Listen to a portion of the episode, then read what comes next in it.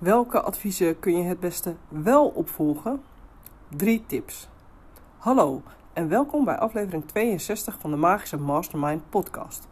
Vandaag geef ik je drie tips uh, hoe jij weet welke adviezen je beter wel of misschien juist niet kunt opvolgen. En mijn, in het leven, sorry, we beginnen even opnieuw. In het leven krijg je, en als ondernemer trouwens ook, krijg je heel veel advies. Gevraagd en ongevraagd. Ja, en wanneer doe je nou echt met zo'n advies iets? Wanneer denk je van ja, hier ga ik mee aan de slag en wanneer kun je het beter naast je neerleggen? Nou, mijn eerste tip wanneer je ja moet zeggen tegen een advies en het uh, volledig kunt omarmen is wanneer je een tip krijgt of leest of hoort en je meteen in de flow raakt. Je krijgt gelijk heel veel ideeën. Dan is het op zijn minst een tip waar je een vervolg aan mag geven, wat je mag gaan uitzoeken. Want dit is blijkbaar iets waar je zo blij van wordt of waar je zoveel mee kan, dat je, uh, hè, dat je gelijk denkt van ja, dit is tof en daar ga ik mee aan de slag. Mijn tweede tip is wanneer een tip of advies je meteen heel veel ehm, irritatie of weerstand opwekt. En moet je dan meteen aan de slag met die tip zelf? Waarschijnlijk niet.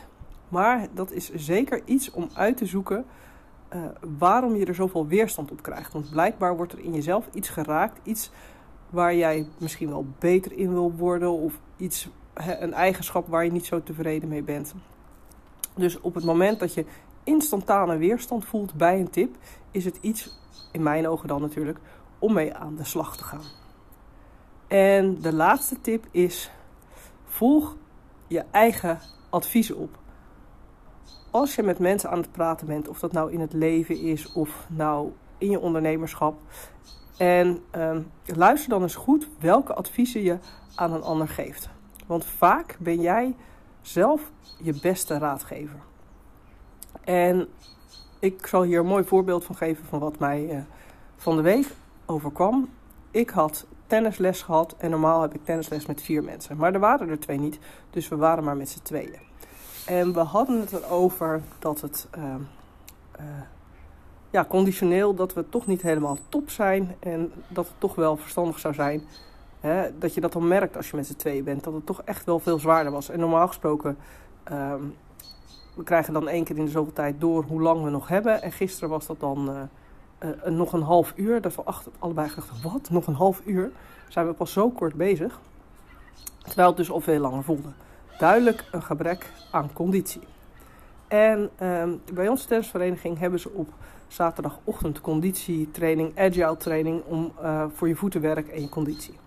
En we hadden dus uh, met, mijn, met mijn trainingsgenootje hadden we het na de training er nog even over. En ik hoorde mezelf tegen haar zeggen van ja, want op zaterdagochtend hebben ze ook uh, agile training. Dus dat is misschien wel iets goeds om, uh, om met je conditie aan de slag te gaan.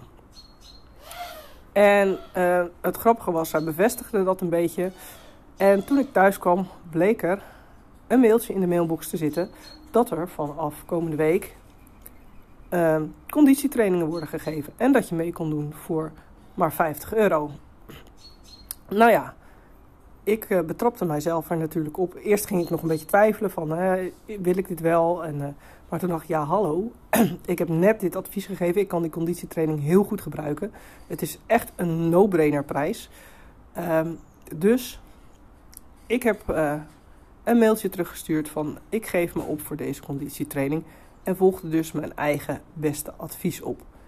En uh, nou, ik weet gewoon dat ik het heel hard nodig heb. En dat is vaak natuurlijk waarom je een advies soms liever in de wind slaat. Omdat je weet dat het eigenlijk iets is dat je hard nodig hebt. Maar je weet ook dat als je het gaat doen, dat het je stappen vooruit gaat helpen. Nou, ik wil je weer hartelijk bedanken voor het luisteren naar deze podcast. En tot de volgende keer.